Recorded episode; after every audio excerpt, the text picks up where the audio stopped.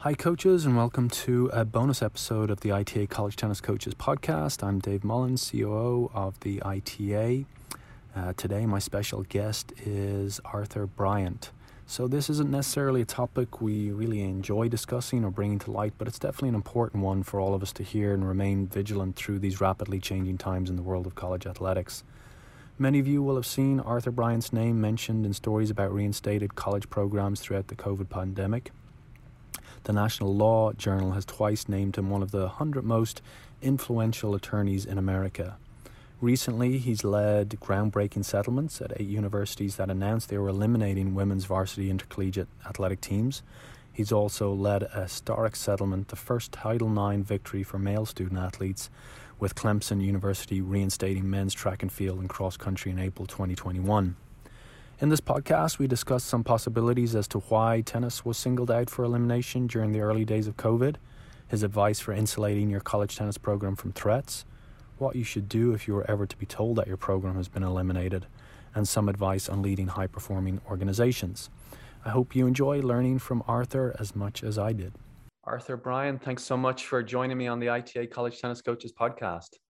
Thanks so much. It's a pleasure to be here. I really appreciate it. Yeah. So Arthur, usually I'm I'm interviewing college tennis coaches on this this podcast, and they're sharing their thoughts and wisdom, experience with other coaches. But I think um, you know this is a very important conversation we're we're about to have. Obviously, uh, in the news cycle, for the last couple of years, we've seen sports programs eliminated, kind of one after the other. We've seen a lot of tennis programs, unfortunately, eliminated it's out of the news cycle now. Things are a little bit, um, you know, calmer, and I guess we're getting back to normal, to whatever normal is. But we can't forget, uh, you know, what's just happened, and and there's lessons to be learned there, and not a topic that I think, you know, many people want to talk about, but I think we have to talk about and and be vigilant for the next time something like this comes around. Hopefully, we don't have another global pandemic for another hundred years or so, but there's going to be another economic downturn, you know, every eight to 12 years or so. And, and during those recessions, athletic departments are looking to make some cuts and we want to insulate ourselves from that as much as possible. But before we get into all that, Arthur, can you share a little bit about your background and how you came to be involved with helping the reinstatement of eliminated college sports teams? Sure. In 1985, I was the lead counsel in trial for the first Title IX case in the country against a school for eliminating its women's team um, and for discriminating against women in violation of Title IX. It, the case was called Haffer versus Temple University. We tried the case for three weeks, and at the end of the three weeks, Temple agreed to treat its women and men equally. After that, whenever a school would eliminate a women's team, and it was almost always a women's team because schools were discriminating against women, I would get a call and I would go and see the school and say, look, do the smart thing here. Just put the women's team you're eliminating back. You're violating Title IX. If I go to court, I'm going to get an immediate court order requiring you to put it back while I go to trial. It'll, you'll still have to pay all the money you say you're going to save. Yeah. But in the meantime, if you don't do it voluntarily, I'm going to bring a class action on behalf of all the women athletes and potential athletes in the school for all of the ways in which you're discriminating against them, which we both know is likely every aspect of your intercollegiate athletic program. And instead of just having the cost of this team continue, you're going to have to spend millions to start treating your men and women equally. Be smart, put the team back. School after school did that until 1992 when Brown University decided it wanted to. And the case went just like we told them it was going to go. We beat them at every single turn. Uh, we got the teams that was trying to eliminate preserved. Um, they ended up ultimately fighting with us up and down in the courts, making new law all around the country to help women and advance Title IX. We go to trial, and at the trial, on the eve of trial, they agree to treat women and men equally. Um, and when the trial is held, they want to fight about still participation opportunities. And the judge not only forces them to continue the women's teams they're trying to eliminate, but it forces them to upgrade from club to varsity status several other women's teams. Hmm. Again, they appeal. Again, we win on everything. The United States Supreme Court denies review. And six years after we sue them, um, we ultimately reach a settlement.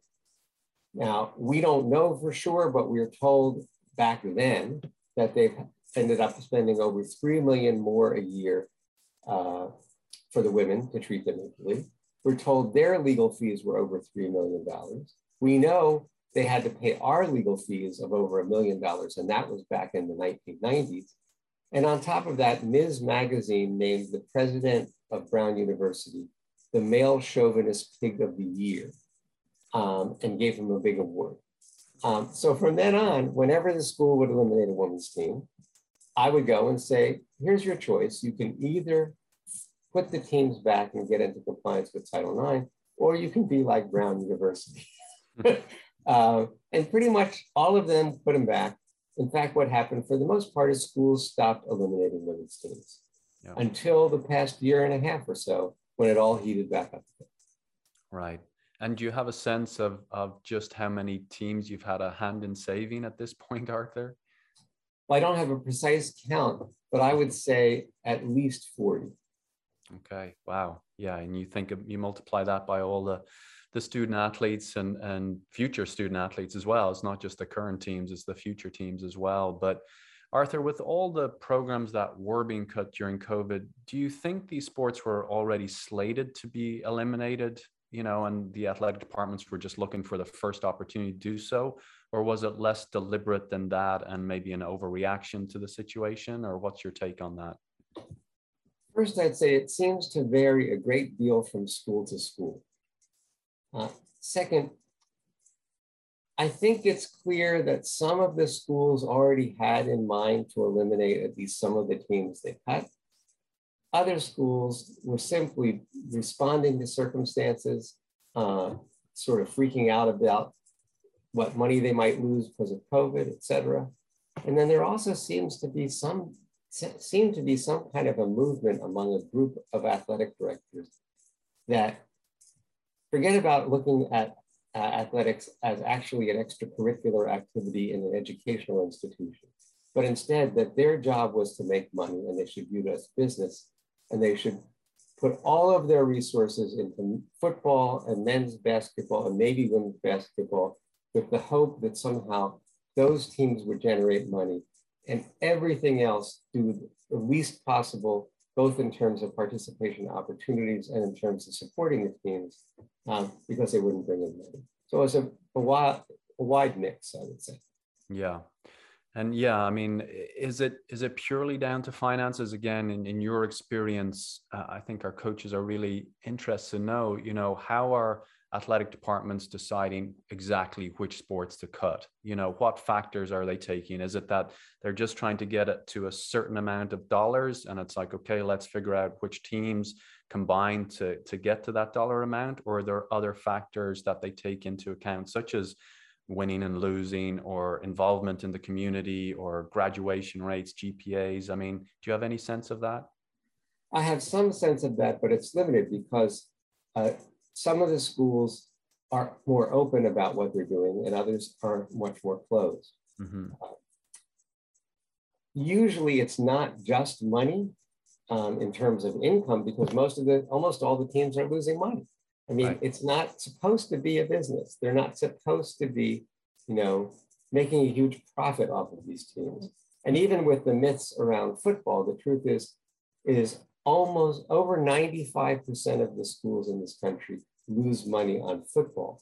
Mm-hmm. I mean, it's amusing. They call it a revenue producing sport, which means they can bring in some money um, from people who pay to attend, but they lose much more money than they make. So it's certainly not profitable. But yes, there are some schools that look at that, schools that do look at win loss records, schools that do look at the quality of the support in the community. Mm. It depends from school to school as to how they're making the decisions. One of the really disturbing pieces in the recent year and a half is several schools, instead of going out to the community and saying, if it is a financial problem, we have a financial crunch, help us figure out how to solve it with the people who support the teams. Instead, what they do is they go into a private room they do a private analysis. They don't let anybody know what they're up to, and they simply come out and announce it. Just wanting y'all know, we've decided we're cutting five teams. Here's who you are. Don't try to argue with it. You know, don't make any issue about it. It's a done deal. Mm-hmm. And often they're made on the basis of bad data. They're made for improper reasons. They violate the law, in particular Title IX. And you're just wondering, what are these people thinking and why are they approaching the problem this way when um, it's such a huge mistake?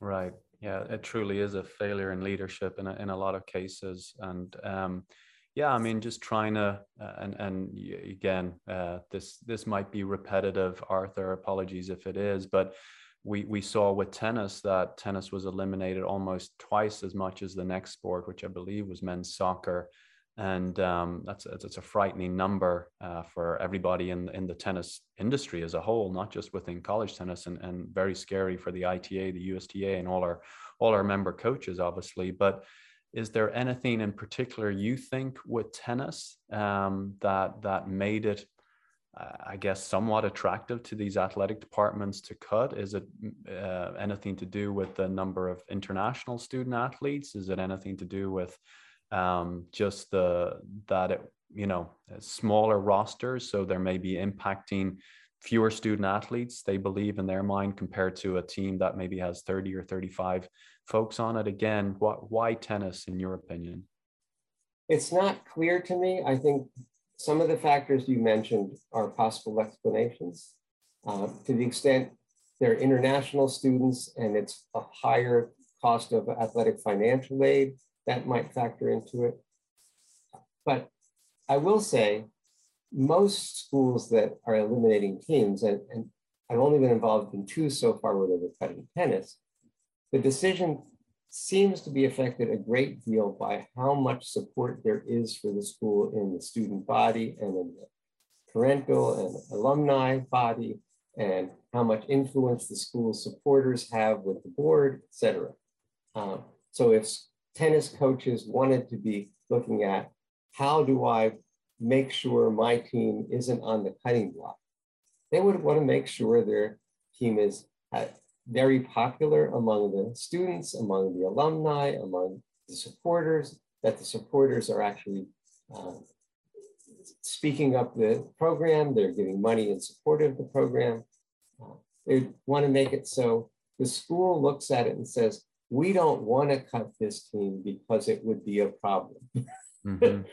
um, you know, we've seen that in the reactions as well.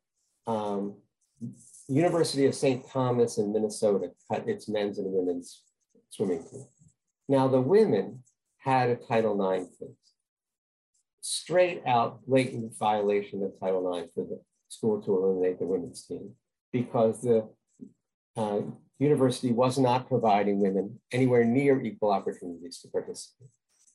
But the men's team, um, while they didn't have a Title IX claim, still had a huge opportunity to fight for reinstatement um, if they garnered the resources, if they gathered their supporters, and you know let the school know why it was such a big mistake.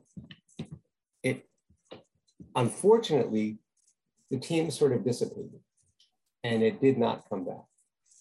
The contrast at a school like that compared to uh, East Carolina University, where it came back, um, or more e easily uh, when Dartmouth changed its decision and agreed to reinstate the women's teams that it had to put back because of Title IX.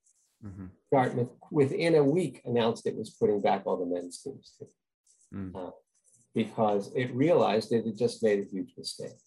What's driving these decisions um, to eliminate teams could, in different schools, it's different things, but it really is up to the coaches and the supporters of the teams uh, to convince the schools they're making a mistake if it comes to them. And when you say Dartmouth, are you referencing UMass Dartmouth? Uh, is that correct rather than uh, Dartmouth University? oh no, it was Dartmouth College. Um, on um, in December of 2020, uh, Dartmouth announced it was eliminating its women's varsity golf and swimming and diving teams, along with its men's golf, lightweight rowing, and swimming and diving teams. Okay. the women's teams had claims for re basically the elimination of the women's teams was a blatant violation of Title IX. Mm-hmm. Um, the team uh, retained me and Bailey and Glasser, my law firm. We threatened to sue. Within a month, um, the school announced that it was putting back the women's teams, and it had to because it was violating Title IX. And within a month of that, it announced it was putting back the men's teams too. Right.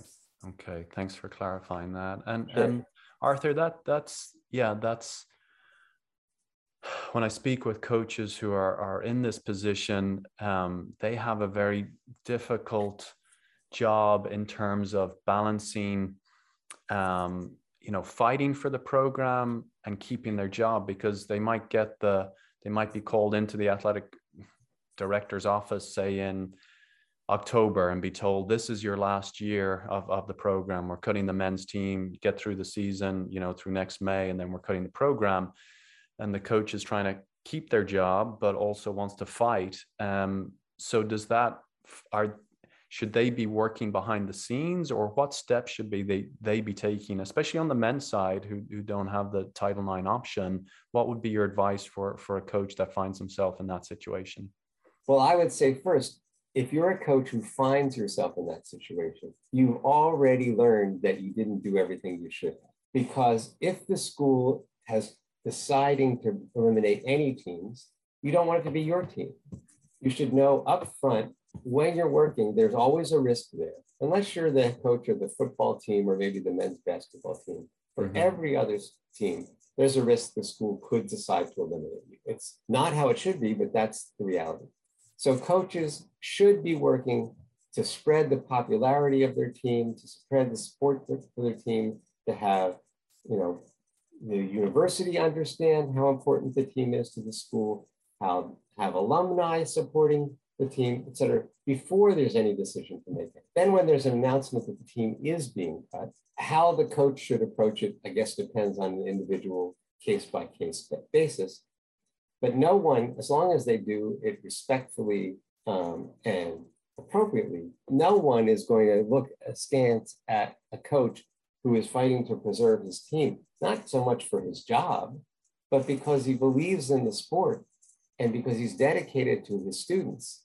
He wasn't just hired to coach the kids for a year and then disappoint the heck out of them at the end of the year.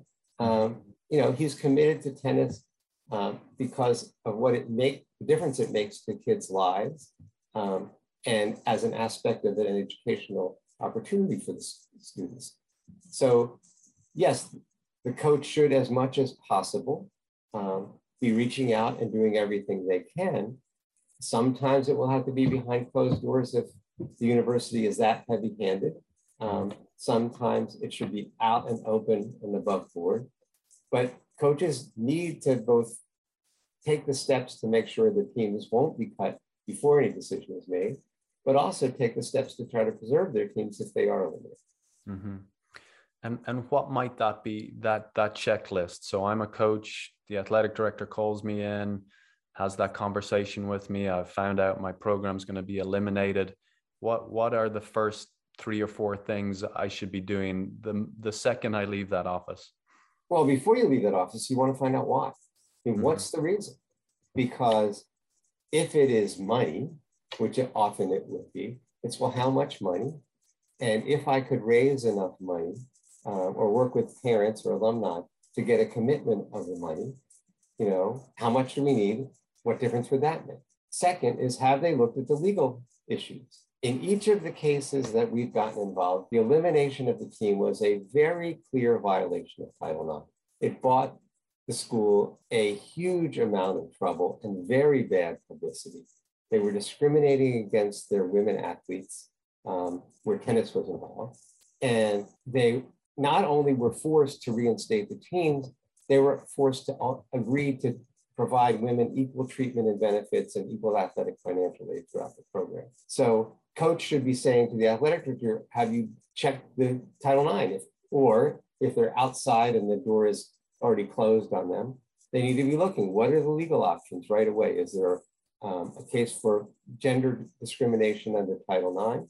is there are the justifications being given for eliminating the team just you know appropriate and accurate or not in school after school we've found the decisions were made on the basis of bad economic data mm. are they thinking there's just no no one will care and if that's what they're thinking then show them there are people who care and are going to apply a bunch of pressure Arthur, is there a question I didn't ask you that I should have, or is there any oh, any sure. last bits of advice you, would have for coaches around this topic? I want to be clear that the way I have gotten these teams reinstated, and the way I have made such a difference in college sports, is all through enforcing Title IX. Coaches need to know what Title IX says and the difference it can make to their athletes and to their programs.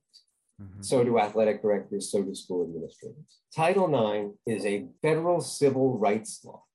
It's about equality, plain and simple. Title IX says that every educational institution that receives federal funds is barred from discriminating on the basis of sex. Now, every school in the country receives federal funds. Even if it doesn't do so directly, it does so because in colleges and universities, there are students with Pell Grants or other federal financial aid. Mm-hmm. And as a result, the entire school is covered by Title IX, which means the school cannot discriminate on the basis of sex, period. Now, Title IX has made an enormous difference in the 49 years since it was passed. There are now graduate school programs, for example, open to women that were closed.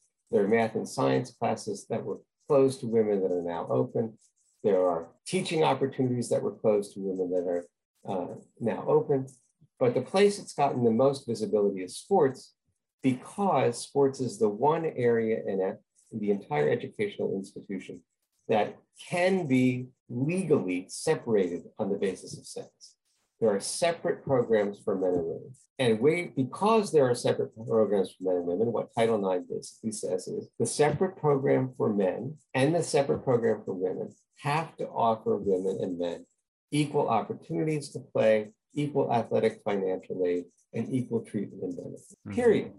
It's not a complicated analysis. It's are we treating the men and women equally? Are we giving them the same opportunities and the same athletic financial aid? So tennis coaches, as well as administrators, as well as all the other coaches, need to be saying, are we providing men and women equal treatment and benefits, athletic financial aid, and opportunities in our programs? If they're not, and many, many schools are not, they're in violation of Title IX and need to get in compliance as quickly as possible. Now, sometimes in tennis, because there are men's and women's tennis teams, you can look at the teams in isolation and say, well, at least are we treating the women and men equally? But actually, under Title IX, the analysis focuses on the programs as a whole. So if a school is treating the 100 men on its football team and the 15 men on its men's basketball team like gods, and the rest of the men not so well, unless it is treating almost all the men way better than the rest of those men, or a bunch of the women, a similar number, equally well as the football players and the basketball players, the school is likely in violation of Title IX. That's why when they eliminate women's teams, they're walking into trouble because they're already likely discriminating against the women. But it is the coach's responsibility at the first level to be pushing first to make sure the school is in compliance with Title IX, isn't discriminating on the basis of sex or race or national origin or any of those things. But second, if a decision is made to cut teams, that the school is not making the problem worse by discriminating against people on the basis of the cut. Thank you. That's very, very clear, Arthur. Just one last question before I let you go, because I think our coaches are always fascinated to learn from individuals who have been successful in, in other industries. And I think sometimes other industries look at look at sports and coaches and athletes and try and learn from them. But during your time as the executive director of the public justice organization, you grew its size, scope of work, budget by some pretty uh, significant margins. Um, what have you learned maybe about talent acquisition, management of people, developing a winning culture that that you could share with our coaches or, or pick maybe one of those that that you you could share some of your experience? Well i would say first the single most important thing which won't provide which will not surprise any of the coaches is recruiting. Truly top outstanding workers or players. Uh, studies have shown can accomplish five times more than a sort of average worker or presumably player. And so the first thing you want to do is be recruiting as many superstars as you can. Second, it is critical to develop a sense of teamwork. Even in tennis, where there are superstars, these are tennis teams.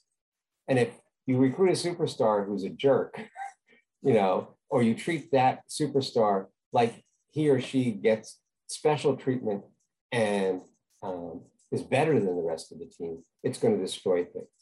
If you're trying to build a team that succeeds, you have to build teamwork among the team. And you have to enforce very strongly the sense that we treat people with consideration and respect. We encourage them rather than discourage them. Um, that we're trying to make this whole exercise fun. Yeah, we want to win, of course. Yes, we in, in at public justice, yes, we want to fight for justice. Yes, we want to win the battles in court, just like in tennis, you want to win the competitions, but you want to have fun doing it. You want to have a sense of teamwork and accountability and that you're all in this together. Not like, yes, we're going to go fight for this, you're all on your own, go do it. in my experience, you know, the best uh, managers and the best coaches that's the kind of approach. Well, Arthur, thank you so much for all your your work on behalf of all coaches and student athletes, not just in tennis but in all sports. Thank you for for all that you've done and will continue to do for hopefully many decades to come. Uh, really appreciate your time today, and uh, I've learned a lot from this. So thank you.